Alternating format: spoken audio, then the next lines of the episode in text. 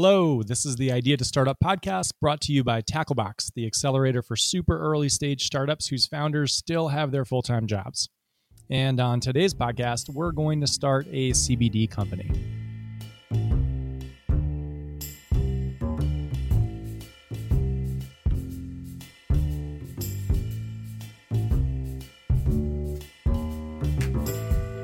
Whoa, Brian, why a CBD company? Honestly, because I've been pitched like 25 CBD startups the past few weeks, and it seems like maybe I should jump on that trend. It's a new market that'll flesh out over the next few years, and the X for Y pitches are coming in hot. Fill in the blank for CBD Birchbox, Ollie, Bulletproof Coffee, Uber.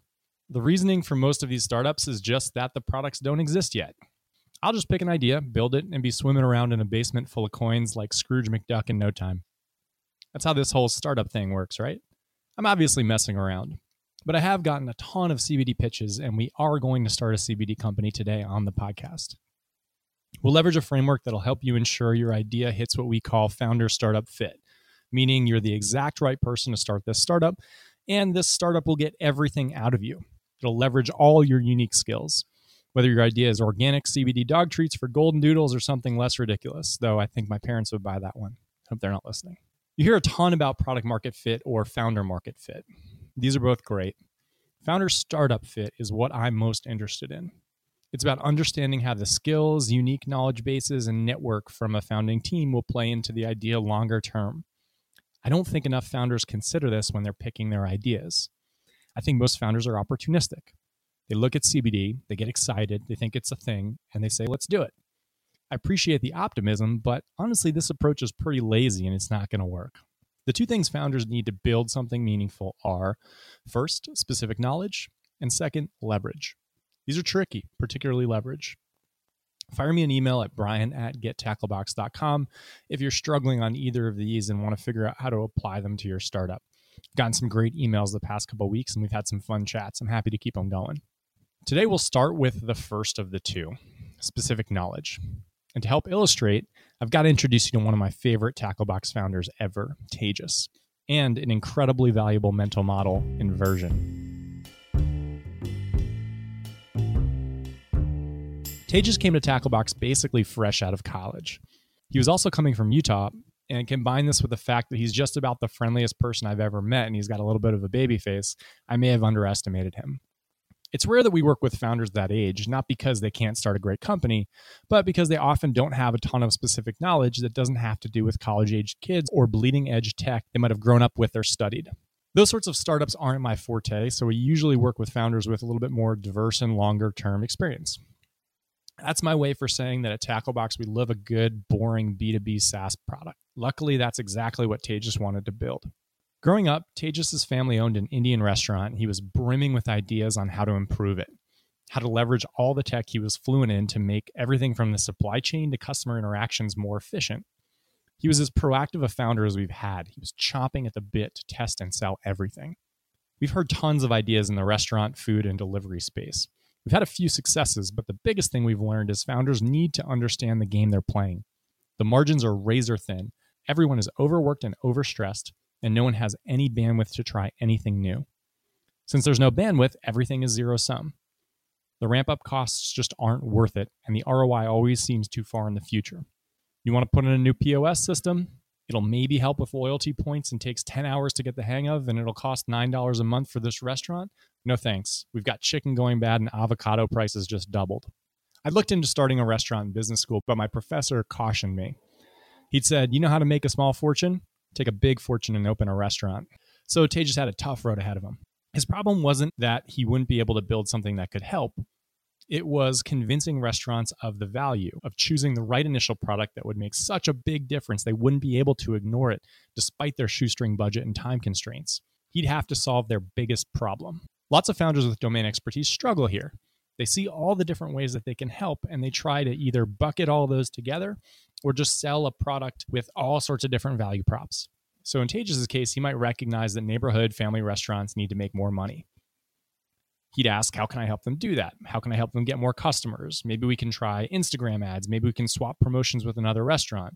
They need more regulars. Maybe we can create a loyalty program. There's too much food waste. Maybe we can leverage machine learning to better predict supply needs. When you've got all this specific knowledge, a good way to figure out the most impactful initial problem you need to have laser focus on is a mental model called inversion. It's exactly what it sounds like invert the problem and solve the bad case. So, if I want to exercise, I shouldn't ask, How can I exercise more? That'll lead me to a bunch of ideas around joining gyms, creating accountability partners, and all a bunch of other things that probably won't work. I should ask, how can I ensure that I don't exercise next week? The answer is pretty obvious. If I've always got something else to do, I certainly won't exercise. So, step one for solving the exercise problem is to solve the calendar problem. For Tejas, the most important question was how do we get more new customers? The inverse then was how do we make sure we never get another new customer? The answer to that was clear hide the site so people couldn't find it on Google. Tejas knew from his parents' restaurant that the way most new customers found the restaurant was by Googling Indian restaurant near me when they felt like Indian food or were new to the area. So Tejas realized the key was to figure out how to show up first in all sorts of Google search rankings. After figuring out the low hanging fruit SEO stuff, he realized that the key for all SMBs, small and medium sized businesses, was ratings and reviews. The Google algorithm is heavily weighted towards reviews and ratings on Google. The livelihood of these businesses then depend on their best customers writing reviews so they can get new customers. When's the last time you left a review at a place you loved? Ever? Me either. So Tejas' plan was set. The problem he needed to solve wasn't how to get more customers, it was how to get the best customers to leave a five star rating and write a glowing review. That would move the needle. Specific knowledge is about understanding a space well enough to have a tight, focused opinion other people can't have because they simply don't have your point of view. It's about knowing what the single most important or most annoying or most painful thing is for your customer, then creating an obvious, clear short term win coupled with a longer term vision that matches the way that customer sees themselves. In the short term, restaurants would be higher in Google search ranking and get more customers. Longer term, there was a clear path to connection and conversation with their best customers. This insight Tejas had is earned. Specific knowledge isn't a commodity. It should feel like you've been subconsciously working on this idea for years, separating yourself from anyone else. It shouldn't feel like you just noticed CBD was a thing and maybe you'll make CBD for X. When you truly recognize how important specific knowledge is, everything else opens up. I stress a lot about what I'm going to say in these podcasts. Am I the best person possible to talk to you about pricing for your marketplace startup or about raising money or about finding a technical co founder? I'm definitely not. But I am the best one to tell about Tejas' time at Tacklebox because I'm the only one who knows about it. I can tell you about all the experiences we've had with our hundreds of founders navigating the early startup world better than anyone else because I was there. If you don't show up with specific knowledge, you've got to work furiously to get it or hire for it. Your unique point of view will drive everything. But I promised we'd start a CBD company. So, where's my specific knowledge around CBD? It's nowhere. I know for sure someone will be successful creating some sort of CBD product for the Sweet Sweetgreen and Soul Cycle crowd if they haven't already. They'll raise money, Red Antler will design it, they'll toss millions into Instagram ads, they'll have a storefront in the West Village, and they'll have a DTC strategy that kicks butt. That's just not going to be me. I've got no specific knowledge there. I don't understand CBD or what those customers are looking for. So for me, I've got to get small. Think about a cohort I know. If I were starting a CBD brand, it'd be for me. It'd be outcome based. I'm a washed up old college athlete who likes to relive the glory days. I know how frustrating it is to not be able to do things I used to be able to do and still try and do them. I'd sell CBD to me. CBD cream for ex college athletes with sore muscles who pretend they're 20 twice a week and need to be able to wake up for work the next day. CBD droplets to help us morons addicted to the few moments that remind us that we used to be good at something to fall asleep after a 9 p.m. game on a Wednesday with an 8 a.m. meeting the next day. Is that enough specific knowledge? Not really. Since I don't have much specific knowledge coming in, the race for specific knowledge would begin. I need to understand exactly how my customers treated their pain now and how they think about CBD. I need to research strains for sore muscles and sleep. I need to educate myself in general. So I'd immediately find the top 50 CBD brands and reach out to each. I'd find the manufacturers, understand the supply chain. I'd try and figure out a point of view. That way, I could start layering on my circles in the Venn diagram, pushing to make my knowledge more unique. I kind of understand ex athletes, particularly the cohort that live in New York City and might be intrigued by CBD. I understand pain and how 34 year olds treat it. I can potentially understand how CBD sleep oil and the supply chain work And once you layer those circles on, the Venn diagram is starting to get somewhere. I still have no clue if this is a viable business, but at least I've got something targeted that I can start testing to learn about. Specific knowledge is about giving yourself a thoughtful place to start, a specific opinion to test so you can get feedback and build transparency. Now it's time to talk about leverage. One of the most common questions I get from solo founders is Should I get a co founder? There's a ton of baggage with that question. Looking at it in terms of jobs to be done, people could be looking for lots of different things.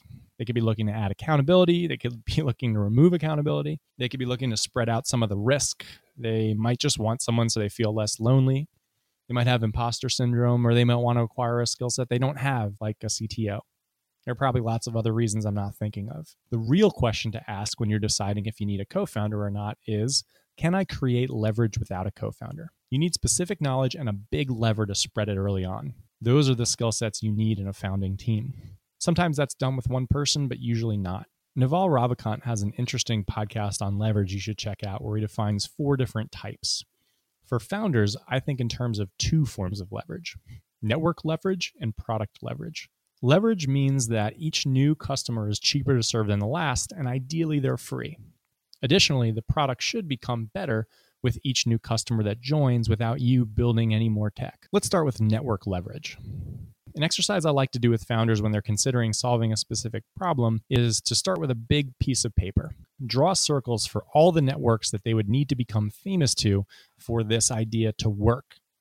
So for Tacklebox, I'm working with super early stage founders. For us to reach our potential as the first stop for people when they think, I've got a startup idea, I need every later stage accelerator program to be familiar with me. I also need every VC, every angel, companies like Amazon, Stripe, and WeWork. I need newsletters that early stage founders to subscribe to. I need podcasts for early stage founders. I need the writers at publications like Wired, TechCrunch, and so on. I need startup schools like General Assembly. I need them all to know exactly what we do and to understand and appreciate our value. How will that create leverage for my specific knowledge about early stage startups? Easy. If an early stage VC meets a founder they like, but they're simply too early on, maybe they'll point them my way. Perhaps accelerator programs will put a note in their rejection letters to companies that were too early for them that maybe they could try Tacklebox. We could get those companies some traction and send them right back. If they trust us and understand our value, it can be win win. For our CBD company for athletes, I'm far less sure of the network I need. Probably gyms like Equinox, maybe marathon or triathlon clubs, I'm not really sure how to find these people, which again shows a lack of my specific knowledge for the customer. Someone that would be able to amplify our CBD product, which I'm calling Calm Down. That person definitely isn't me. The second type of leverage is product leverage. This is the one I've refused to give enough credit to over the years. I always think I can be a pseudo consultant and figure out how to scale later. That's a path that just doesn't work. There's a lot of tension here as Paul Graham has popularized the whole do things that don't scale mantra early on to understand the true value of your product before you sink too many resources into it. I think you should definitely do that. But I think you should also be realistic and cognizant about whether your product will actually have leverage or not down the road. Does your product have low or zero marginal cost? Does some part of your flywheel, the way you get customers' attention, deliver value, create retention, get them to refer new customers, have zero marginal cost? Does your product amplify your specific knowledge in a scalable way? Let's think about Tejas. There doesn't seem to be a ton of leverage with his company Via.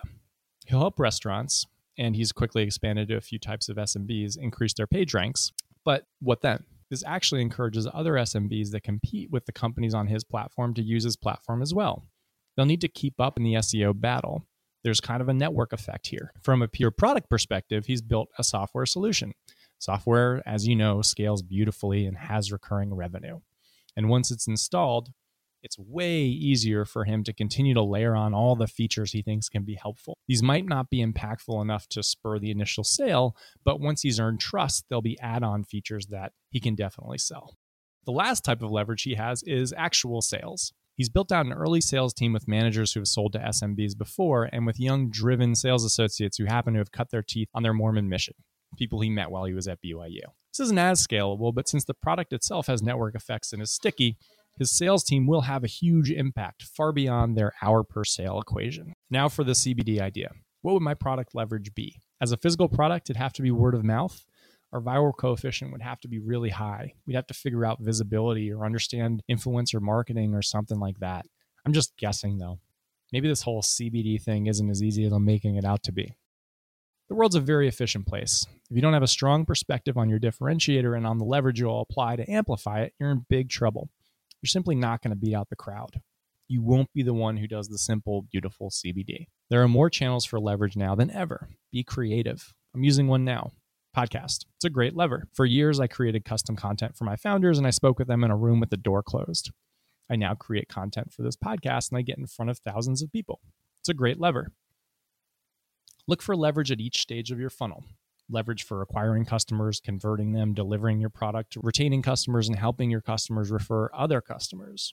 This will help you create a flywheel that'll free you up to work on your system of knowledge and leverage rather than frantically in that system.